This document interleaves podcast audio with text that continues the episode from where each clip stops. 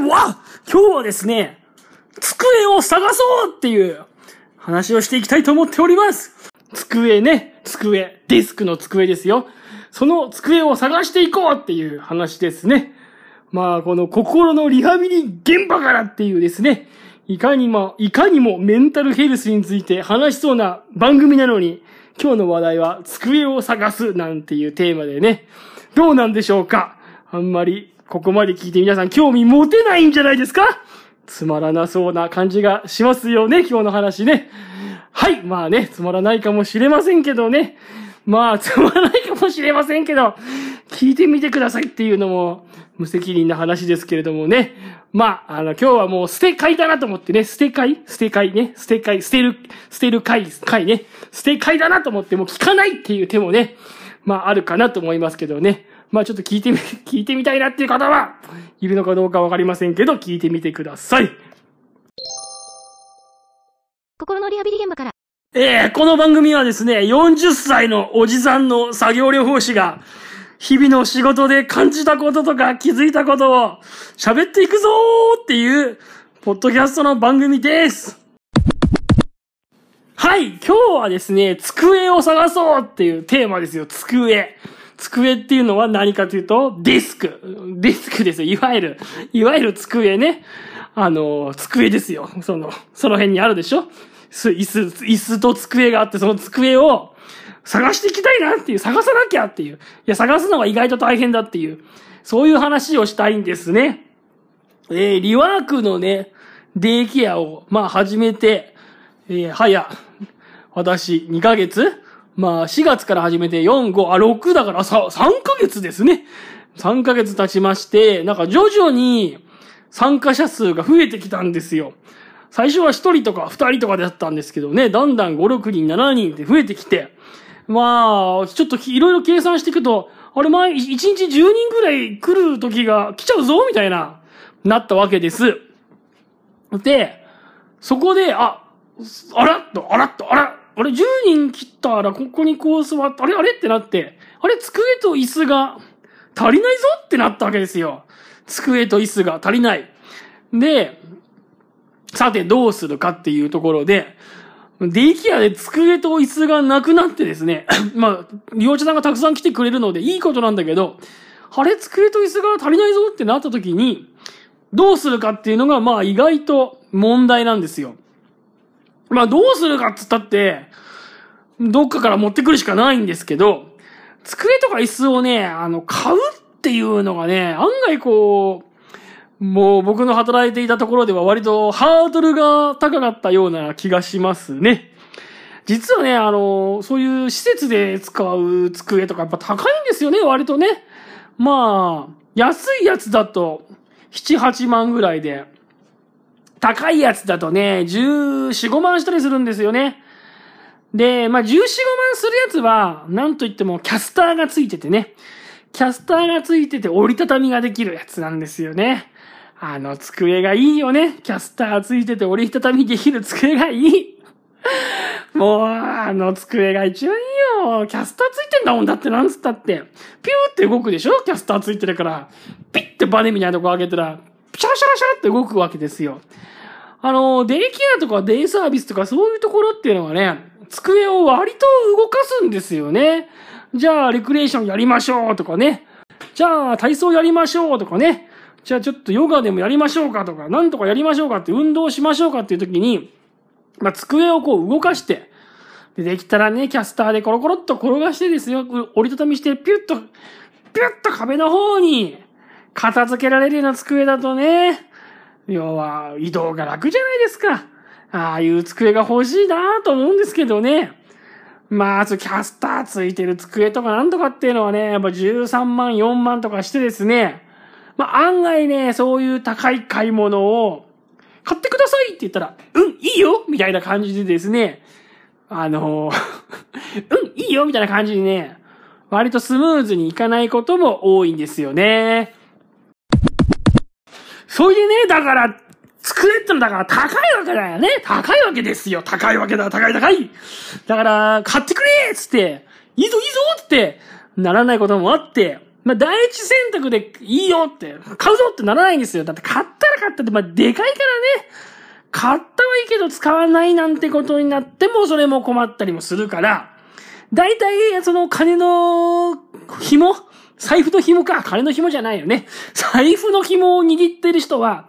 大体最初に机がないって言ったので、どっかから探してきてって言うんですよ。だからどっかから探してくる。本当にないのかと。施設内全部探してみて、どっかにあるだろうみたいな。あるんだよ、そういうふうに。もうね、二つ返事で買いますよってならないんだよ。机がないって言ったら。まあ、まず探してみたらって。まあそうだよね。10万以上しますし。買ったら買ったで大きいからね、いらないからはい捨てますってはいかない、っていうわけにはいかないわけだね。だから、机ってのは大体最初は探してみましょうってなるんですよね。だから他部署のところにちょっと行って机が余ってないかを探して貸してくれませんかとかね。そういうのを言わなきゃいけないんですよね。これはね、まあ、はいはいどうぞどうぞっていう部署もね、まあ思ったよりなかったり、今は今日はいいけど明日はどうかなとか言われちゃうことも結構あるわけですよ。明日はもう机を置いてるけど、明後日はどうかなとかね。いろいろ言われるんですよね。まあ今は少、今は利用者さんが少ないから貸せるけど、またなんかちょっと来たら増えてきたら、またちょっと返してもらえなきゃな、とか言われちゃったりとかしてですね、机をですね、こう貸したり借りたりするのもなんだかいろいろね、ちょこっとちょこっといろいろストレスがあるんですよね。まあ、だからなんつんだ、そんな話なんですよ。ケチくさい話ですけどね。最初はいろんな部署とね、話し合いしながら机を貸し借りしながら、運営していかなきゃいけないという、まあ、ことがあって、いや、ちょっと最近机を探していかなきゃなっていう、まあそういう話ですね。まあ、今回はちょっとめでたくね、とある部署から机を見つけることができてですね、まあ、ちょっと不満そうな顔はされましたけれども、えー、なんとかね、机をゲットしてね、えー、それ、利用者さんの数の分の机と椅子は見つけたんですけど、また今後また人数増えてくるとなると、またどっかから机を探してきて、で、机を探してきたら探してきたで、今度は、椅子も探してきて、それでもなかったら、買うと。買ってくださいっていう風にね、お願いしていかなきゃいけないっていう、まあ、そういう手順を踏むんですけど、まあ、この仕事はですね、その机だとか椅子を探すっていうところからですね、まあ、なんだかちょっと小さなストレスを抱えることもあるっていう、そういう話なんですよ。どうですか？ここまでの話の流れ。面白いですか？机を買うとか、買わないとか、借りるとか、借りられないとか、キャスターがついてる方がいいだとか、折りたたみの方がいいだとか、いろいろ、机に関していろいろ喋ってみたけど、どうなんですかねこの話。面白いですかね心のリハビリ現場とか言っときながらね、なんだか机がうんぬんかんぬんって話で、なんだか全然 ピンとこないんじゃないかなと思って、きっとね、多分ここまでの話面白くないんじゃないかなと思うんですよね。この話。多分なんかピンとこないですよね。きっとなんだか何が言いたいんだかっていう。何のメンタルヘルス上の役立つ情報も言ってないですからね。机をどうするかって。なんで利用者さんの数が増えてきて、えー、いるのに机をそう簡単に買えないのかって、まあ言うと、まあ先ほど言ったように机が大きいし、かさばるし、えー、それから高いっていうのもあるんですけど、まあ、利用者さんの数が確かにずっとうなぎ登りに増え続けていくのかっていうと、まあ、そうでもないっていうこともあって、まあ、簡単にそのでっかい買い物をしきれないっていうのはあるんですよね。あの、デイケアとかデイサービスっていうところもやっぱこう1年間で見ていくと、人数がすごい多い月と、すごい少ない月っていうのがあるんですよ。特にね、私、まあ、リワークはちょっと始めてまだ間もないので、リワークはちょっとどうだか僕わからないんですけど、私が昔やってた高齢者の認知症のデイケアなんかは、とにかく、冬と夏では全然参加人数、人数が違うんですよね。冬、いわゆるですね、3月から10月までだったかな ?3、4、5、6、7、8、9、違うな。どっかから半年。うん、3、4、5、6、7、8かな？ちょっとわかんない。とにかく夏場と冬場、11、12、1、2、3、4ぐらいかな。この冬場の参加人数がえらい違うんですよね。冬になるととにかく老人は風邪をひいて休むのでですね。まあ、僕が昔180人ぐらいの定員のところでやってましたけどね。もうその年間でその夏場と冬場で20人ぐらい人数違かったりすることもあったりとかして、本当に人数が増えたり減ったりっていうのは、一概に、なんて言うんだ？読めないところもあるから、どんどん人数が増えてるからって、本当にこのままどんどんうなぎ登りで増えていくかどうかっていうと、結局そうじゃなかったりすることもあって、そうすると大量に机を買い込んで大量に余るなんてことになると、今度はまたそれはそれで邪魔だみたいなことが起きちゃうんですよ。だからね、そう簡単に机を買ってくれないっていうところもあって、まあ、まずは、なんか借りれるかどうかでやりくりしてみてはって言われちゃうんですよね。どうですか？ここまで話してみて。この机に関するいろいろなやりとり、聞いてて面白くなってきましたかね？皆さん、いかがなんでしょう？はい、というわけでもう今日の放送もこの辺にして終わります。どうでしたかね？今日の放送面白かったですか？どうなんだろう？面白くないような気がするんだよな、この話は。うーん、なんかもう自分がただ喋りたいことを喋っているだけで、誰も興味を持ってくれない気がする、この話は。だけど喋っちゃった。しかもアップロードしようと思っています。はい、というね、話でもう利用者さんが増えたからね、机を探さなきゃねっていう、要はもうそれだけの話でございます。